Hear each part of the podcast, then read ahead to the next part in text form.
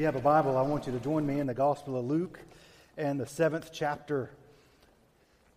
Gospel of Luke, chapter 7, and verses 36 through 50 will be our, will be our text. And if you have a bulletin and an insert, you might want to get that out. We'll, we'll use that, both sides actually, this morning. There's a front and a back, and, and uh, you may have already noticed that. We'll, we'll get to that second side in just a, just a little bit. Luke, in his orderly account here in, in this section, is going to move from general to specific. You know, sinful people are really good at grouping people in different sections, right? There, there's this group and that group, there's us and them. Uh, and, and the two groups that have been consistently portrayed through Luke's gospel are the Pharisees and the scribes, right? The moral, the religious, and, and, then the sinners and the tax collectors on the other side. And so far in Luke's gospel, they've just been generally spoken of. Today, it gets a lot more specific. We, we, see a, we see a sinful woman in greater clarity, in greater proximity, and then a Pharisee also the same way. So, so Luke's been talking general, and now we'll talk specific, and you'll notice that each one of those individuals within those two groups has a, has a different response to Jesus. And, and so the, the title of the sermon is How to Worship Jesus, not in a, you know, uh, one, two, three s- steps, but just what it looks like. That would have probably been a better title. What it looks like when you worship Jesus. And so in Luke chapter 7, beginning in verse 36, the Bible says one of the Pharisees asked him to eat with him. And he went into the Pharisee's house and took his place at the table. And behold, a woman of the city who was a sinner, when she learned that he was reclining at table in the Pharisee's house, brought an alabaster flask of ointment, and standing behind him at his feet, weeping, she began to wet his feet with her tears and wiped them with, her, uh, with the hair of her head and kissed his feet, anointed them with the ointment. Now, when the Pharisee who had invited him saw this, he said to himself, If this man were a prophet, he would have known who and what sort of woman this is who is touching him, for she's a sinner. And Jesus answering him said to him, Simon, I have something to say to you. And he said, Say it, teacher. A certain moneylender had two debtors. One owed 500 denarii and the other 50. When they could not pay, he canceled the debt of both. Now, which of them will love him more? Simon answered, The one, I suppose, for whom he canceled the larger debt. And he said to him, You have judged rightly. Then turning towards the woman, he said to Simon, Do you see this woman? I entered your house, and you gave me no water for my feet, but she has wet my feet with her tears and wiped them with her hair. You gave me no kiss, but from the time I came in, she has not ceased to kiss my feet. You did not anoint my head with oil, but she has anointed my feet with ointment. Therefore, I tell you, her sins, which are many, are forgiven, for she has loved much. But he was forgiven little loves little. And he said to her, Your sins are forgiven. Then those who were at the table with him began to say among themselves, Who is this who even forgives sins? And he said to the woman, Your faith has saved you. Go in peace. Let's pray together. Father, help us to see clearly that this is not simply a recording of an event that transpired long ago. This is, uh, this is for right now, right here in this place. And so, Father, I pray that your word would be what it is among us alive and active, sharp and piercing. But, Father, we would see here a woman who really understands what's been done for her through forgiveness, how she responds to Jesus, in contrast to a self righteous man. And I pray that you would use this text clearly for us. Teach us, correct us, reprove us, exhort us. In Jesus' name, amen. Well, we're going to uh, take this text and break it down in these, these ways. First, we're going to look at the, the woman, and we're going to see a few things that are true of her. And then the second half of the sermon, we're going to look at the man. So it's pretty simple, right? So, so some description of her, some characteristics of her life, and then second half will be what's true of the man. And, and, and we'll just let the text do what it's designed to do here in Luke's orderly account and just offer a contrast but we're not just here to, to write down some details. The whole point of the contrast is that you can take those two examples and then examine your own life because the reality is each of us in the room are lining up a little bit more either behind the self righteous man and how he interacts with Jesus or the sinful woman and how she interacts with Jesus. Okay, so we're all on the same page. That's where we're going to go. And we're just going to say four things about the woman. And I tried to make them all sound the same, so maybe they'll be a little bit more memorable. So here are the four things. You don't have to get them all down at once. We're going to talk about them each in turn. Four things that I see from this text as I've prayed over it and studied it about, her, about, about the woman. We're going to talk about her determination, her preparation, her isolation, and then her declaration. All right? So that's where we're going. Let's talk about them one at a time. So, first of all, her determination. Look with me again in Luke chapter 7, verse 36.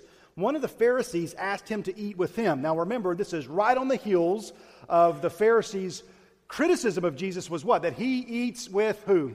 Sinners and tax collectors. And so this Pharisee up and decides, well, I'll invite him over to my house. Which is, which is, by the way, a lot more than most of the Pharisees were doing. But that's the man, and we'll get to him in a moment. Our, our, our focus right now is the lady. So he went into the Pharisee's house and took his place at the table. Now look at verse 37. And what's your Bible say? Behold, a woman of the city. Now, when the scripture uses that word behold, it's sort of an exclamation point, right? It's saying this is out of the ordinary. Okay? This is not what was expected. I mean, it's the same word, by the way, right around the corner from Christmas time. And behold, I bring you great news of uh, good news of great joy, which will be for all people. For unto you this day in the city of David is born for you a Savior, Amen, who is Christ the Lord. It's the same word. It's calling attention to. This is an event uh, quite unexpected that this woman would enter this man's house. And behold, a woman of the city. Now that's a that's a polite way of describing her life and lifestyle and occupation. A woman of the city who was a sinner, when she learned that he was reclining at table in the Pharisee's house, brought an alabaster flask of ointment and standing behind him, weeping, she anoint, began to anoint his, his feet. So, first of all, what I see in her is determination. A determination that uh, kind of cuts through what would have been expected in those days. In other words, she's going beyond the bounds of what the culture, the society had said that this is acceptable, not acceptable. A woman like this would just not enter a Pharisee's house and begin to do the things that she begins to do. We're usually, by the way, determined to do the things we want to do. Right? Right? We, we, we usually do what we want to do. She's determined. She hears Jesus is in the city. She hears Jesus is at this house. She's determined to get there, even though, even though this is not how it usually works. You know what I mean? She, she's, she's stepping beyond what's typically expected. And so, a simple question for you this morning is Is this how, how we approach worship? I mean, just think about this morning. Were you determined to worship Jesus today. Uh, no matter what happened in a schedule, I mean, uh, put it this way what's required to knock you off the course of getting to Jesus? Draw near to me, I'll draw near to you. I mean, is it a lot that has to knock you off the course, or is it just something kind of shallow and simple and, okay, well, I'll do it, get around to pursuing Jesus tomorrow? This is not a passive attitude that she has.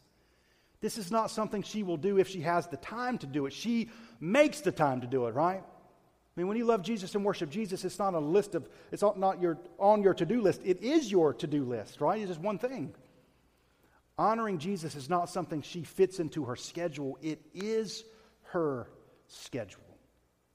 And so as I studied this text, I just sort of asked myself, what, what when was it and where was it that she had heard about Jesus? So I want you to hold your spot in Luke 7, and I want you to go back with me to Matthew 11. Matthew chapter 11. And this is a. Um, Matthew 11 is the same time frame as Luke 7. Okay, so different gospels, but they track along the same uh, storyline. And, and Jesus says something in Matthew 11. It's not recorded in Luke 7, but it happens about the same time. We know this because Matthew 11 See, if you just read Matthew 11, verse 2, now when John heard in prison about the deeds of Christ, he sent word by the disciples and said to him, Are you the one who is to come, or should we look for another? Now, you know that's what we've been talking about from Luke 7, right? I mean, we did that, we, we did that series of sermons through John the Baptist sending word to Jesus. And so, so I just want you to see it's about the same time frame. And look at Matthew chapter 11, and it's something that Jesus says. Verse 25. At that time, Jesus declared, I thank you, Father, Lord of heaven and earth, that you have hidden these things from the wise and understanding and revealed them to little children. Yes, Father, for such was your gracious will. All things have been handed over to me by my Father, and no one knows the Son except the Father, and no one knows the Father except the Son, and anyone in whom the Son chooses to reveal him. And you're going to recognize these words, I think. Come to me, all who labor and are heavy er, laden, and I will give you rest. Take my yoke upon you and learn from me, for I am gentle and lowly in heart, and you will find rest for your souls. For my yoke is easy and my burden is light. Now, you don't have to raise your hand this morning, but if is anyone here 100% slam worn out? Just like down to the, no, not worn out to the bone, worn out to the soul. And this is just, these are the people that Jesus is talking to. Come to me, all who are weary. Now, you heard her description a woman of the city, a sinner. And, and I just, as I studied this, and, and I'm just wondering if she'd heard these words Come to me, all who are weary and heavy laden, and I'll give you rest. A woman who had found no rest in her life, no matter what she had tried to do. She spent her life having things taken from her. Everybody that she's met has taken from her. She spent her life being dishonored and cast aside. And then here comes one who comes not taking from her, but offering to her. As she kneels and prays in that Pharisee's house, and it's a kind of an awkward scene. I mean, they're sitting down to dinner, right? I mean, can you imagine the, the whole meal and the Pharisees sitting? I mean, yeah, everybody's sitting there. It's nice, polite company.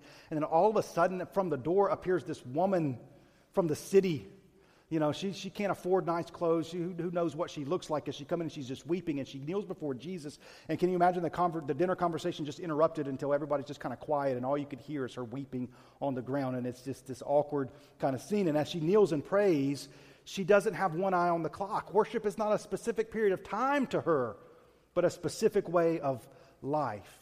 And she risks embarrassment, ridicule, criticism, discomfort in order to display her love for Jesus. It reminds me of what David said in the Old Testament How can I make a sacrifice unto God that costs me nothing? That's what David had said. And so when it comes time to give Jesus honor, she could have approached the house and said, Yeah, it's probably not a good time to do this right now. I'll wait till he leaves or so on. But there's a determination. So the first thing I'm asking you, just real simple, is do you have a determination in your life to honor Jesus? Or do you find times and places you say, well, this isn't the right time or place? Simple application is there's no wrong time or place to give honor and devotion and worship to Jesus. She's determined to do it. She's not passive about it. And secondly, secondly, first we see her determination. Secondly, we see her preparation.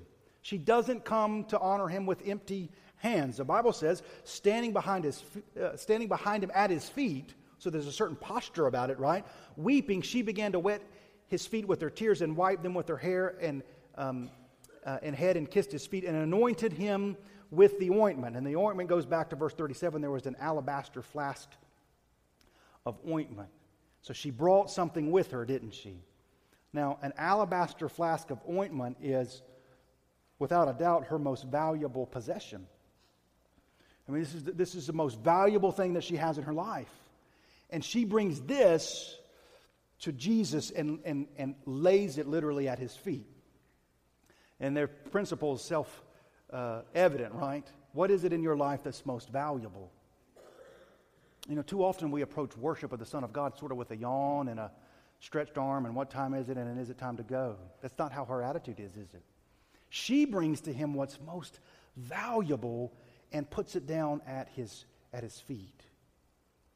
Now, Jesus is not after your most valuable possession so much as he's after you, right? The, the, the point is not for you to bring your most treasured possession, but the point is that in worship, you, you bring yourself.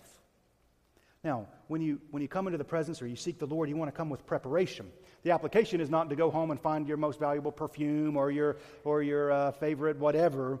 The preparation is that you bring yourself. And so when you spend time with the Lord, you want to come with preparation. And so, so that's the flip side of your handout. So if you'll just flip it over, I want to share that with you how you how you can prepare yourself or come to the Lord with preparation. So that's just that's what I've what I've given there on, on that outline is oftentimes I'll hear people say, Well, I want to spend time with God and I want to worship him and I want to read his word, but I just don't really know how to do it. And, and again, you don't have to raise your hand, but maybe that's been true in your life. I want to get in the Word, I want to study it, but I don't know where to start and I don't know how to do it. And so that's what this is, is a form of, of, of preparation. For example, on Monday morning, tomorrow morning, when it's not all of us gathered here in this place, you want to seek the Lord when nobody else is around. And by the way, the scripture tells us to do that, right? When you pray, go into your closet and close the door, and your Father who sees in secret will reward you. And so I love corporate worship, right? But if you want to really seek the face of the Lord, you, you, you, do it when nobody else is around. But how do you do it? And that's what this, that's what this outline is. So, so first of all, first of all, you want to get your Bible, you want to open it up. And by the way, if, uh, if this is a new habit for you or a new discipline, you don't want to start, say, with Revelation or Malachi. You want to start with something like First John or the Gospel of John, the Gospel of Luke. And then you open up your Bible, and uh, th- th- there are no lack of uh, resources in our day for Bible reading plans and so on. So you want to have a plan. You don't just open it up and, oh, where am I going to start today? It's an orderly revelation. So, so you want to read it. First of all, read it through. Know, I just want to say just real carefully here most of us know how to read, but we don't quite know how to read. And what I mean is, you want to get with God's Word and you want to get away from distractions. You, want to, oh, you don't want to have your Bible here and your cell phone here. You know what I mean? have you noticed we're, we're getting less and less able to really communicate with each other? Have you noticed this? You've been talking to anybody lately, and then all of a sudden they're kind of talking to you, and they're half talking to you, and all of a sudden they're looking at the phone and they're kind of looking at you and kind of listening, and then they're scrolling, and then they're, and then they're texting somebody back, and you're still talking to them. Have, has this happened to you? I mean, we're getting crazy. It's like this a communication revolution, and the irony is we're doing less and less communicating. And if you're not careful, your whole brain just kind of fizzles out. You know what I mean? And, and, and they call it multitasking. That's a, that's a euphemism. It's not multitasking, it's actually doing a whole lot of nothing. That's what you ultimately do. You're just doing a whole lot of nothing in a whole lot of different ways, and your mind is in a thousand places and nowhere at the same time. So when I say read it through, what I'm talking about is you get along with the word and you put it. See, see, here's how you know. Here's how you know if you've taken it too far. You try this, you open up the word, and if you get about 30 seconds in and all of a sudden you're unconsciously reaching for your cell phone, you know, man, you're in it too deep and you need to step out fast. You know what I'm saying? So, so you get away from distraction, you get away from the cell phone, get away from the television. I mean, we're inundated everywhere. My family, to this moment, is trying to find somewhere we can go out to eat where there's not five flat screens going on at the same time. And one person's watching that, and one person's watching that. And I mean, you can't even fill up your gas tank anymore without the screen in your face. The more screen in your face, the less oftentimes opportunity there is for the Spirit to speak. So you get away from distraction. I always like to just remind you, I can assure you, when you get to heaven, Jesus is not going to say, I sure wish you'd have watched a little more television. He's not going to say that. So, so you don't want to fill your life up. Okay, getting off task. Coming back. Read it through. What I mean by that is take a portion of Scripture, take a chapter, for example, uh, read it all the way through. I, I have in my mind, if. Uh, there, there were no cell phones at this dinner, but if there were, everybody would have been kind of, they're just so distracted. The, so, first of all, read it all the way through. Secondly, think it out. So it's not enough just to read it and then close it and say, okay, I check, check that little box off. Ever been there? I'm going to read my Bible through and I've just raced through it and okay, got it done, check that box. It's, we're not checking a box. The point is not to finish, the point is to change. This is a book unlike any other book. All right, you pick up most books, or you get a history book or a novel or whatever, you just want to get through it. You don't want to just get through it, you want it to get through to you. All right, so you read it all the way through, and then secondly, you think it out. Be transformed by the renewing of your mind. And, and so when you read it through, you want to follow that up with thinking it out. And so here's a couple of questions that, you, that are helpful to ask. And they're right there on your insert. Is there a promise to believe? Is there a lesson to learn? Is there an example to follow, or, as it may be, not to follow? Is there a command to obey? Is there a sin to avoid? So uh, you kind of talk to the book. I mean, it's alive and it's active.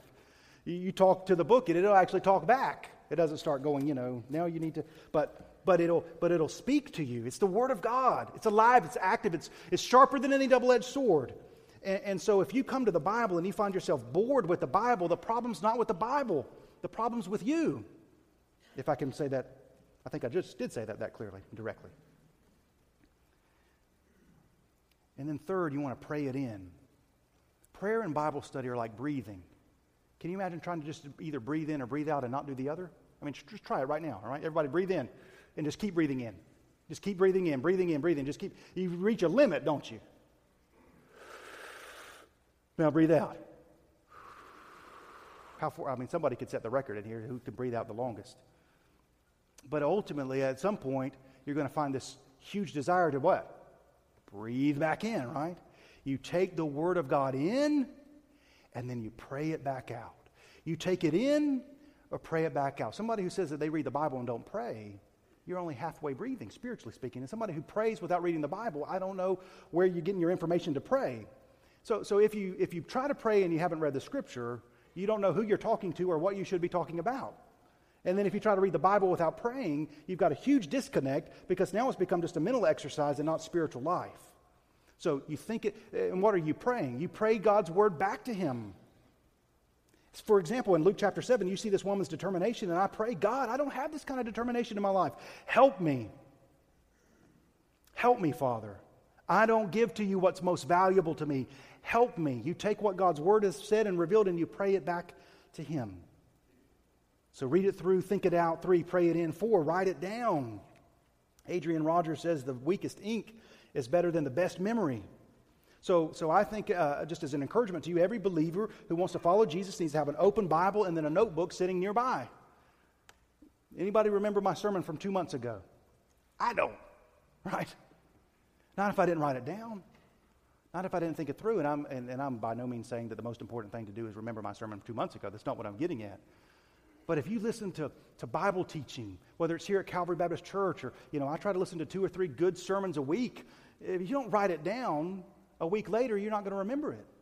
Now, you might think, oh, I'll never forget this. But I, I spent some time uh, this past week going over my sermon notes from 2010, preaching through the Sermon on the Mount, and I began to read some things that God had revealed to me, and I said, I didn't remember that. And I didn't remember that, and I didn't remember that. You want to write it down. Get a notebook and write things down. And you don't have to fill up page after page after page on a given day. Just jot a few things down. Sins to avoid, commands to obey, examples to follow, lessons to learn, promises to, to believe. Then regularly go back and read over what you've, what you've learned. You know, take Saturday night. Instead of taking Saturday night like uh, we too often do and sitting there and, again, watching the screen, take your notebook out and think back through what God's taught you in the week.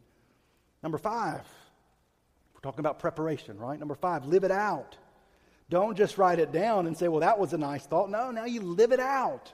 Examine how you worship, uh, if you're taking this text. And then number six, pass it on. And the scripture says, exhort one another and encourage one another. You can't give somebody a cup of water if your own well is dry, right?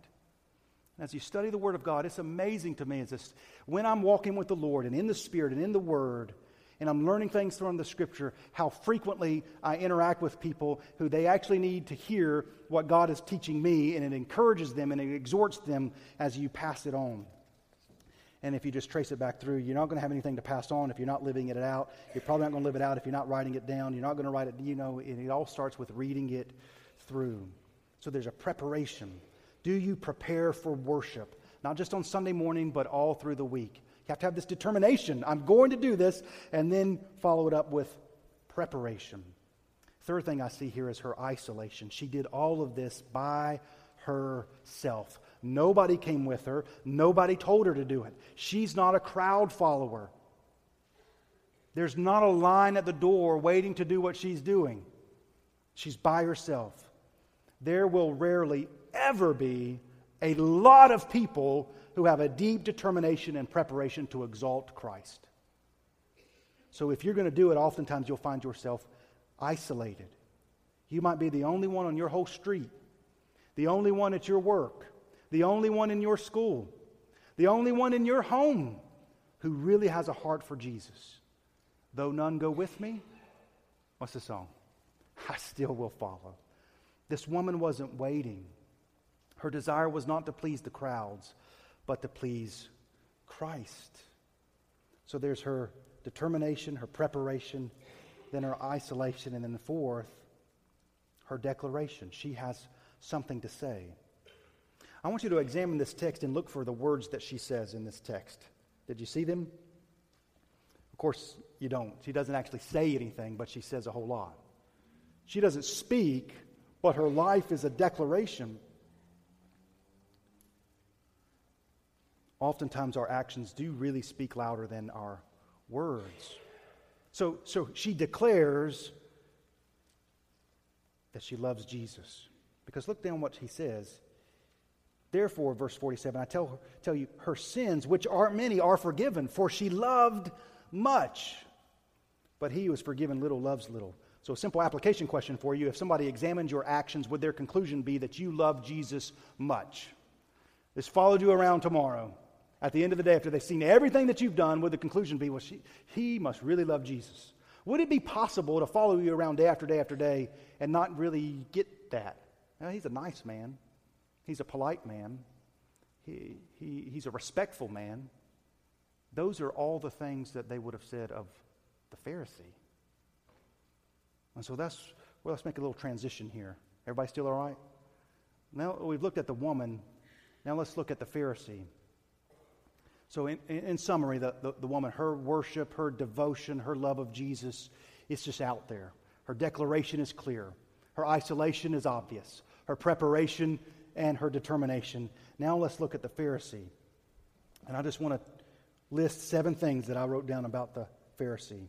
Number one, he does more than most of the other Pharisees do towards Jesus. It says in verse 36 one of the Pharisees asked him to eat with him, right? Uh, I mean, there wasn't a long list of Pharisees inviting Jesus to come in and eat with him. He's just, he's just the only one. He, he invites Jesus in, and he does more than most. Secondly, he's respectful towards Jesus. He sets a place for him at his table. He says, Sit down here and eat with me. And when Jesus asks him a question, he responds with a very respectful, verse, verse 40, Say it, teacher. Capital T. It's a, it's a, it's a word of respect, it's a word of, of, of reverence. Third, he listens to what Jesus has to say. He says, when, when, when Jesus says, Simon, I have something to say to you, he doesn't say, I don't want to hear that. I don't care about that. He says, Say it, teacher. He listens to what Jesus has to say. And fourthly, he answers Jesus' question correctly.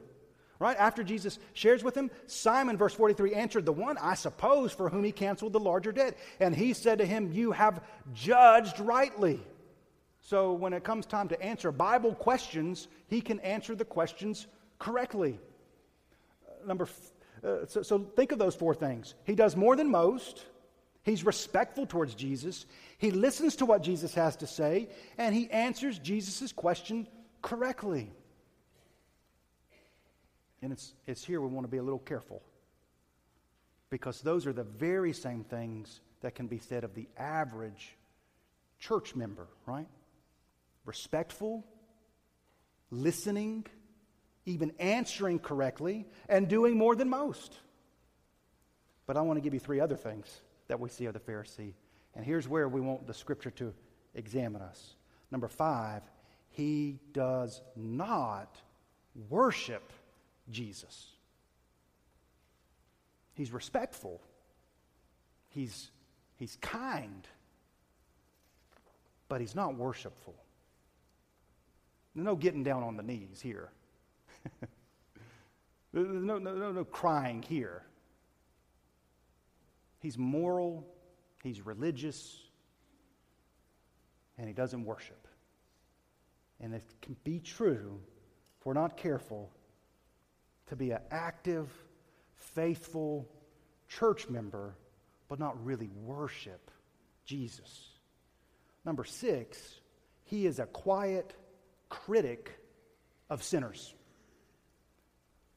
Look what he says here, verse number 39. Now, when the Pharisee who had invited him saw this, he said to himself, If this man were a prophet, he would not, he, he would have known who and what sort of woman this is who was touching him. She's a sinner. He doesn't say it out loud, right? He says it quietly. The, the, the, the quiet criticism is a hallmark of the self righteous. The quiet critic's always going. He's not going to, you know, I'm not going to stand up and say. He's just going to get a couple other self-righteous people and believe. They get off in corners of rooms and mumbling and grumbling. And it's not just him. Look what it says, verse 49. Those who were at the table with him began to say among themselves, "Who is this?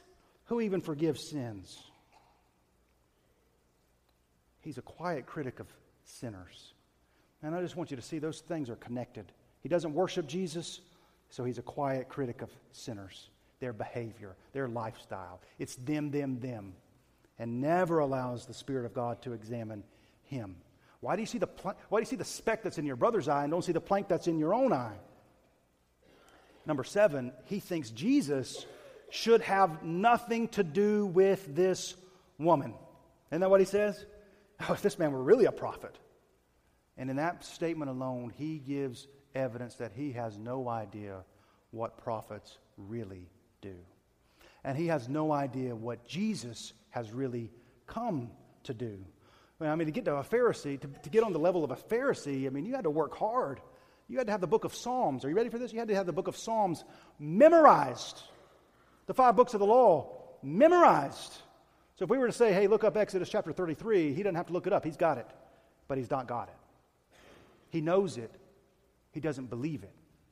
There's a great difference between respecting Jesus and worshiping Jesus. There's a great difference between being polite towards Jesus and broken before Jesus. There's a difference between listening to his lessons and living for his love. And it's extremely important for us to take these two specific examples and examine ourselves. And then Jesus does something fascinating here to the polite, reverent, respectful, attentive, prepared with an answer Pharisee. He uses an object lesson. and you know he uses as the object lesson? The woman. And, and this is exactly contrary to what the Pharisee had in mind. Jesus uses her to teach him. I love verse 40. Jesus answering said to him, Simon, I have something to say to you. Now, I want us to know that this is a statement that Jesus makes to Simon, but it's also a statement that Jesus makes to us. So I don't want to stretch the scripture too much, but I do think in one way, Jesus said, Brandon, I have something to say to you. Can you, can you imagine that moment? The eyes of the Son of God locked on Simon, says, I've got something I need to say to you. And so he says, Say it, teacher. A certain moneylender had two debtors. One owed 500 denarii and the other 50. Okay, so they're both debtors. There's just a, just a difference between how much they owe. A denarii is about a day's wage, so we're talking about a pretty good amount of money. When they could not pay, you see verse 42? When they could not pay. Now, the Pharisee, the Pharisee always wants to make the distinction between how much is owed. Jesus is making the point it doesn't matter how much you owe, neither one of you can pay it back. It doesn't matter if you owe $50 million or $50,000. The whole point of it is, is that it's more than you can pay back. So there are no, uh, there are no non debtors in the world. All have sinned and fall short of the glory of God. When they could not pay, he canceled the debt of both. Now, which of them will love him more? So Simon answered, The one I suppose for whom he canceled the larger debt. And he said to him, You've judged rightly. Then turning toward the woman, he said to Simon, Okay, so he's using her as a lesson for Simon. This woman that Simon wanted nothing to do about, in fact, couldn't even believe she's in his house. Do you see this woman? I entered your house and you gave me no water for my feet, but she's wet my feet with her tears and wiped them with her hair. You gave me no kiss, but from the time I came in, she has not ceased to kiss my feet. You did not anoint my head with oil, but she has anointed my feet with ointment. Therefore, I tell you, her sins, which are many. So Jesus isn't glossing over that fact. the sins, which are many, are forgiven, but for she loved much. But he was forgiven little, loves little. Isn't it amazing that Jesus uses the life of a forgiven person to be an example to the self righteous? And he said to her, I want you to see that. It doesn't say he said to them. He said to her, Your sins are forgiven. Then those at the table with him began to say among themselves, See, that's how the self righteous always are. We're going to we're going to get around the table with ourselves like minded people like us, and, and we're going to get around and we're going to start criticizing here at our table. you ever find yourself at a table like that? Get up and walk out. Who is this who even forgives sins? There's only one person in the room that we're shown here who really knows who he is. And that's the woman at his feet, wiping his feet with her hair. Who is this who even forgives sins? What they're asking is, who does he think he is? He's coming here as our invited guest, and now he's going to sit here and say that her sins are forgiven. Your faith has saved you, he says to her. Go in peace. just all over the scripture, so I do want to say it. It's her faith that saved her, not her works. She's saved by her faith, not by her anoint, anointing of his, of his feet. In fact, she anoints his feet not to be saved, but because she is saved. She, she anoints his feet not to get his love, but because he said, Come to me, all who are weary and heavy laden, I'll give you rest. He, she had responded to that invitation, and now her response to that invitation is this devotion. Well, let me tell you who this is that even can forgive sins. First of all, he's one who is determined. We're not too far off from Luke's making this statement. He set his face like a flint towards Jerusalem. He's going to go to Calvary. He's determined. Nothing's going to interrupt him, nothing's going to uh, knock him off course. He's determined. Secondly, he's prepared. He knows what he's going to offer when he gets to Jerusalem, and it's not going to be a flask of ointment, it's going to be his body. This is my body crucified for you. And it's one who's going to be isolated. There's nobody else going to be up on that cross with him. It's just going to be him. And he's going to be forsaken by everybody. And then there's one who's going to make a declaration It is finished. Your sins are forgiven. Go in peace. Your faith has saved you, the just for the unjust, the sinless for the sinful, that our sins may be forgiven. And I have to tell you, when we think of the one who's determined, the one who's prepared, the one who's isolated, and then the one who makes a declaration, polite, respectful, here's a little seat at the table if you want to come in and eat with me, is not enough not if we really know what he's done. The only appropriate response is I don't care what anybody else thinks of this. I'm going to go kneel at his feet, anoint his feet with my tears, take what's most valuable to me, and pour it out for his, under his, uh, submitted to him, under his lordship, under his authority. And yes, they're going to criticize. Yes, they're going to make fun. Yes, they're going to say that's inappropriate. But by his grace, may my life declare that he alone is worthy. So, I just would prayerfully invite you to take a look at these two people, and then our invitation is simple. Which one are you more like? The sinful woman or Simon the Pharisee? Let's stand together and we'll pray together. We're going to have our invitation, and then we're going to reserve a little bit of time at the end to pray over our Operation Christmas Child uh, shoeboxes that we're going to send out. But let's stay here in keeping with the text in examining this scripture. We've read it through. Prayerfully, we've thought it through. I want to pray it in, write it down, think it out. Excuse me, live it out, pass it on. So, in thinking it through, as best I know how, by the grace of God, I've tried to l- lay out before you two individuals the sinful woman. Her sins are many. There are places in that city that she's unwelcome, uninvited.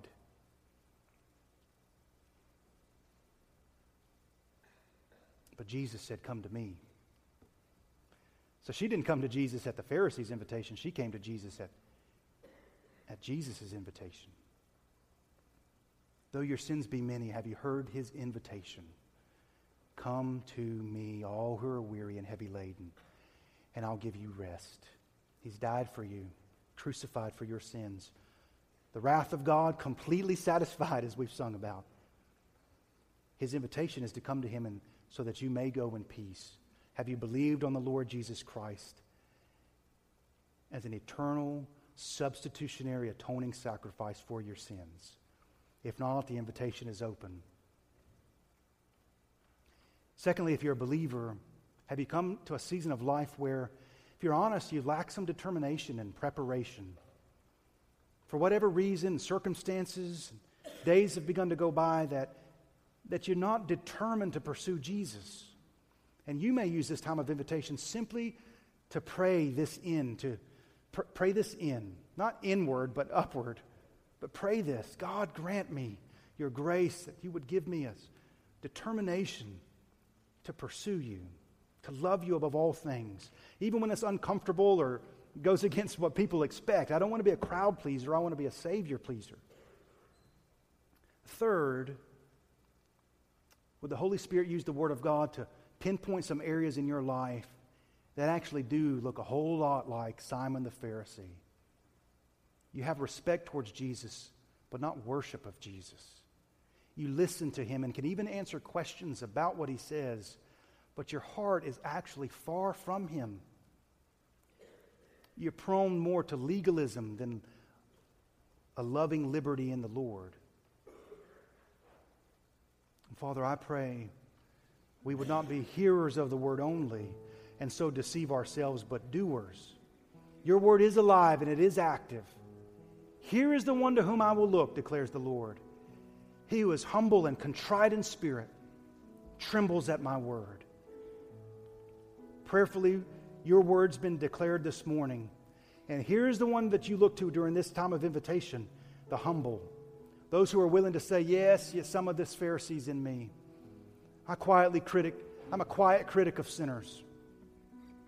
My heart's far from the Lord. I don't worship Him as I should. Father, use this invitation time, not that we would be passive but that we'd be active worshipers of the Lord. We pray for your Holy Spirit to lead our time to respond in a way that's appropriate to the Word of God. In humble, kneeling before you, in quiet, standing and, and thinking, or throwing ourselves at the merciful feet of Jesus, saying, Yes, my sins are many, but, but He's mighty to save. Lead us in Jesus' name. Amen.